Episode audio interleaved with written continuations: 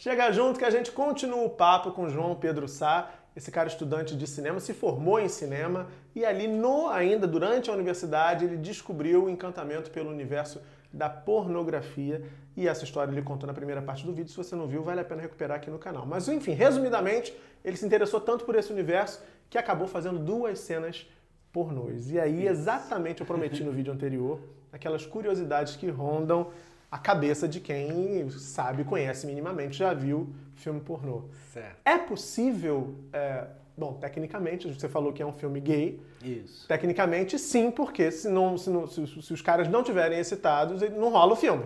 É. Mas assim, como é que faz? Porque assim, é luz, é uma coisa. É uma interferência numa naturalidade que deveria haver para que o sexo pudesse transcorrer, que é muito grande, né? Como é que faz para se concentrar e para poder conseguir É. ter aquela performance? Olha, é um processo que não é fácil, mas na verdade você pega na, com a prática, sabe? Eu acho que é a mesma coisa de um ator entrar no palco, de ter aquela coisa de desligar que tem um monte de luz, tem um monte de gente assistindo e tudo mais no teatro, por exemplo. Mas, é, é como eu falei antes, que a- eu te- já tenho essa experiência de trabalhar performando na festa, isso já deu uma ajudada boa. Mas, assim, em relação ali a gravar mesmo, eu acho que, assim, no meu caso, por exemplo, é, eu tive a oportunidade de poder escolher com quem eu ia fazer a cena, e eu acho que isso já conta bastante Faz uma diferença. sabe? É, é, por serem é, pessoas que eu teria pelo menos um mínimo de atração física é, naturalmente com essa pessoa, então eu acho que isso conta bastante, assim. Eu não sei se em outros casos tem casos de pessoas que não chegam lá na hora e veem com quem que vão fazer a cena, não conhecem. Eu, eu acho que todas as pessoas que eu conheço que já trabalharam com isso já sabiam com quem ia fazer a cena desde o início, então eu acho que eles têm essa preocupação de, né, da pessoa saber para porque Tem também mínimo de conexão, né? Precisa. Exatamente, é um interesse do próprio, do próprio diretor que as duas pessoas tenham um pouco de química ali na hora, né? Senão fica uma coisa muito travada. É, tem a preparação né, psicológica e fisiológica de você deixar, né, tipo, durante o dia, e enfim, se alimentar direito, tá bem, né, fisicamente, tudo mais, descansado, para você estar bem disposto na hora, para as coisas ajudarem.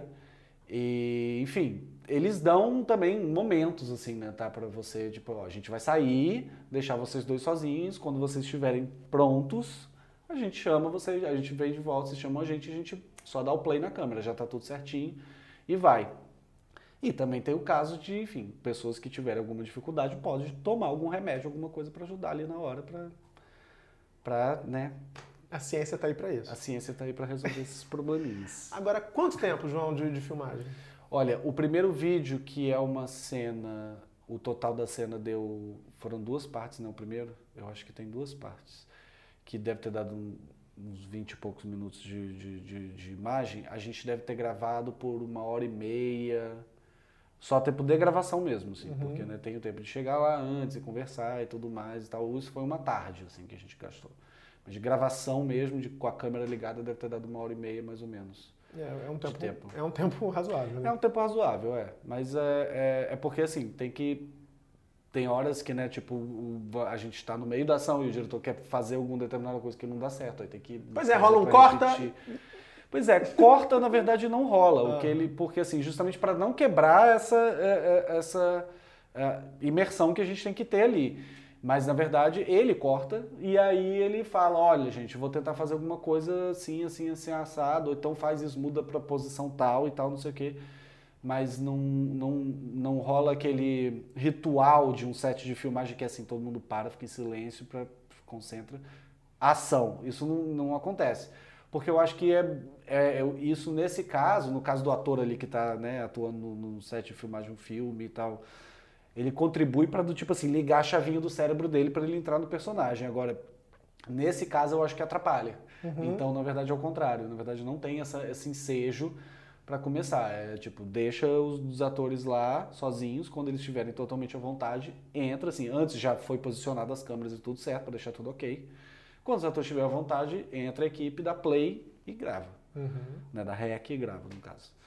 E aí e vai indo. Então é, é meio isso. E aí durante ali, eles vão se comunicando entre eles para do tipo assim, ah, tira a câmera agora, bota pra cá, não sei o que, sem interromper a gente. A gente continua ali só quando precisa, tipo assim, agora levanta e vamos ali para aquele outro pedaço e tal. No máximo. Mas não tem essa interrupção do corta nem de nada, não, que eu acho que atrapalharia bastante. Sim, foram duas cenas Isso. postadas na internet. Isso. E aí a gente calcula a repercussão, que deve ser muito maior, até incalculável, porque você não tem ideia de quem está vendo aquilo, de, de onde a pessoa está te assistindo, enfim. Teve alguma situação? Isso gerou alguma situação assim curiosa, no mínimo? Ah, não, com certeza. Até porque nesse caso desse site eles colocam é, contato pra, com, do, dos atores para outras oportunidades profissionais. E aí as pessoas acham que é um telefone para você bater papo no WhatsApp com a pessoa, entendeu? então já recebi mensagem de gente do Brasil inteiro, assim, do tipo, oi. E aí é uma pessoa que eu não conheço, eu respondo, oi. Aí a pessoa, ah, você é o Sá porque no, no enfim, é, meu nome na performance e tudo mais é Sá João, porque eu sou João Sá, virou Sá João, que é o nome de DJ também, então eu juntei tudo para Um nome artístico. É. E aí você sim, e aí, ah, tudo bom? E aí a pessoa fica conversando comigo como se fosse bater um papo. Eu falo assim, onde você pegou meu número? Aí ele fala, ah, no site tal, que eu vi seu vídeo, eu achei ótimo. Eu falei, tudo bem, mas e aí? ah, eu queria bater um papo com você. Eu falei, tá bom, então. É porque eu fico Isso imaginando aconteceu. que assim as pessoas que acompanham, é, é, eu trabalho em TV, né, como eu te falei. Hum. As pessoas que acompanham o trabalho na televisão, elas te olham e percebem, acho que te, resolvem te seguir em rede social, por exemplo, elas te, te procuram com uma certa intimidade, como alguém que está reconhecendo e falando com um amigo.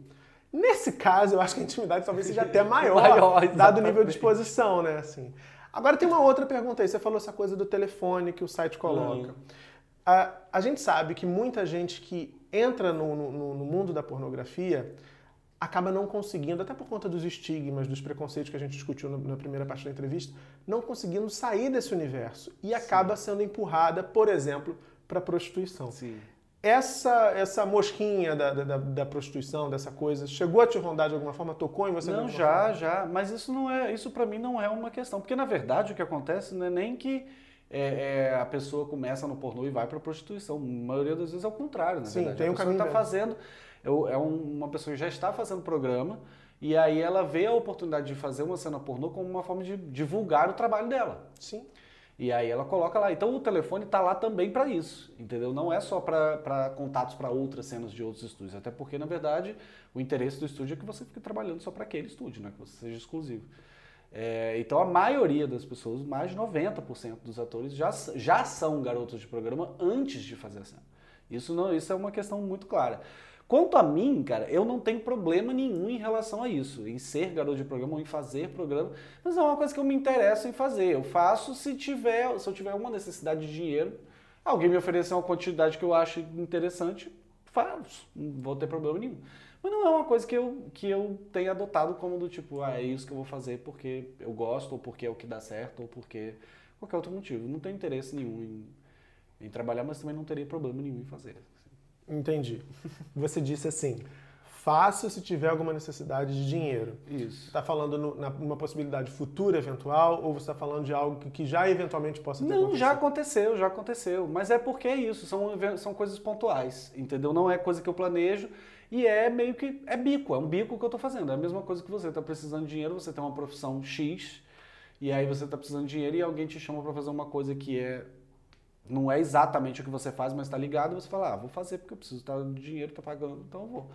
Mas eu nunca parei, tipo, sentei e falei assim, não, agora eu sou o garoto de programa, é isso que eu vou fazer. Vou ficar aqui do lado vida. do telefone. Exatamente, não, em nenhum momento. Mas é isso. Mas é porque para mim é uma coisa que não, não é uma questão, não tem problema nenhum eu fazer ou não fazer.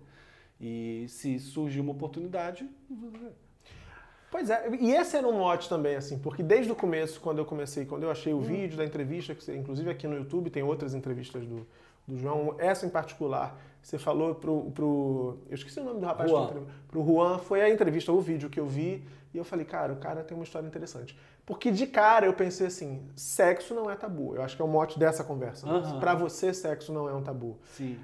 Essa sua relação, essa sua exposição, de alguma forma mudou a sua forma de pensar? Você já, claro que você já pensava de uma forma mais livre, né, certo. do que muita gente, a maioria, pensa. Mas de alguma forma mudou a sua forma de lidar com você mesmo, com a persona que você criou com o Sá João, uhum. enfim, isso teve algum impacto aí no, no, na sua subjetividade? Teve um impacto imenso, na verdade, porque uma coisa é você ficar lendo o textinho acadêmico lindo que fica tratando sobre aquilo, outra coisa é você pôr aquilo em prática os efeitos que isso que essas duas experiências diferentes têm em você são completamente diferentes.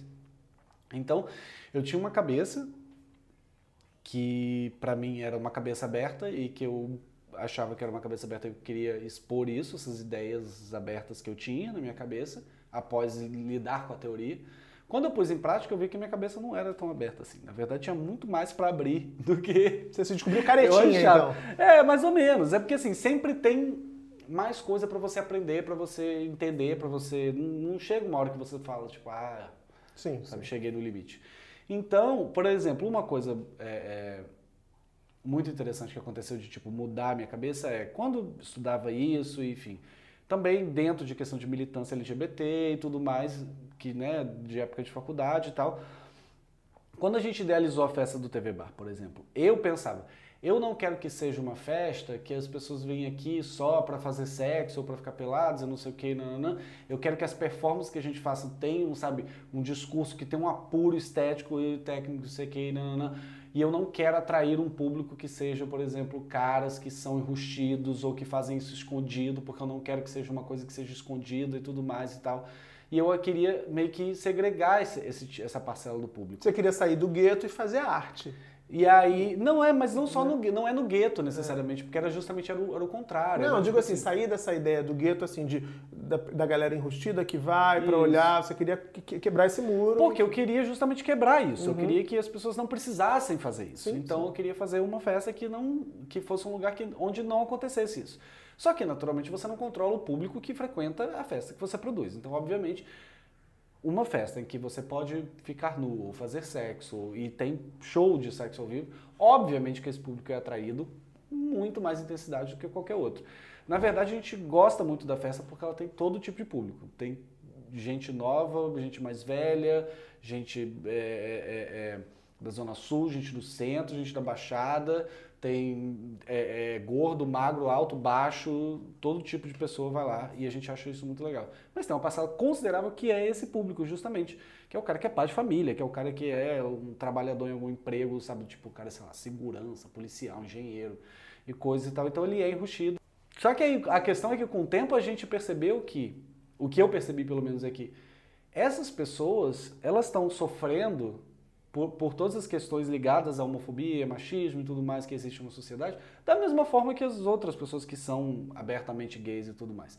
É, se, se, se expressa de forma diferente, mas está tá ali, tá ali. Elas estão sofrendo por aquilo, elas são daquele jeito por causa desse aspecto da nossa sociedade. Então é uma, é uma coisa que a gente percebeu que é isso, a gente está oferecendo para essas pessoas um espaço e uma oportunidade para elas expressarem a sexualidade delas que elas não têm no dia a dia delas. E isso é algo positivo, isso não é algo negativo. E aí foi aí que você precisou rever um conceito. Exatamente, anterior. eu mudei completamente a minha visão em relação a esse grupo de pessoas e a todo o trabalho que eu estava fazendo. Entendeu? Qual era o para que que eu estava fazendo aquilo? Qual era o propósito daquilo? Mudou completamente depois que eu botei em prática. E do ponto de vista da vida pessoal, é, é, é, a gente falou de, de tabu, de sexualidade, de como o sexo, na verdade, mais que a sexualidade é um tabu. Isso também bateu para você assim, porque você está lá, tem os vídeos estão online, as pessoas uhum. podem assistir e ficou mais fácil ou mais difícil se relacionar, por exemplo?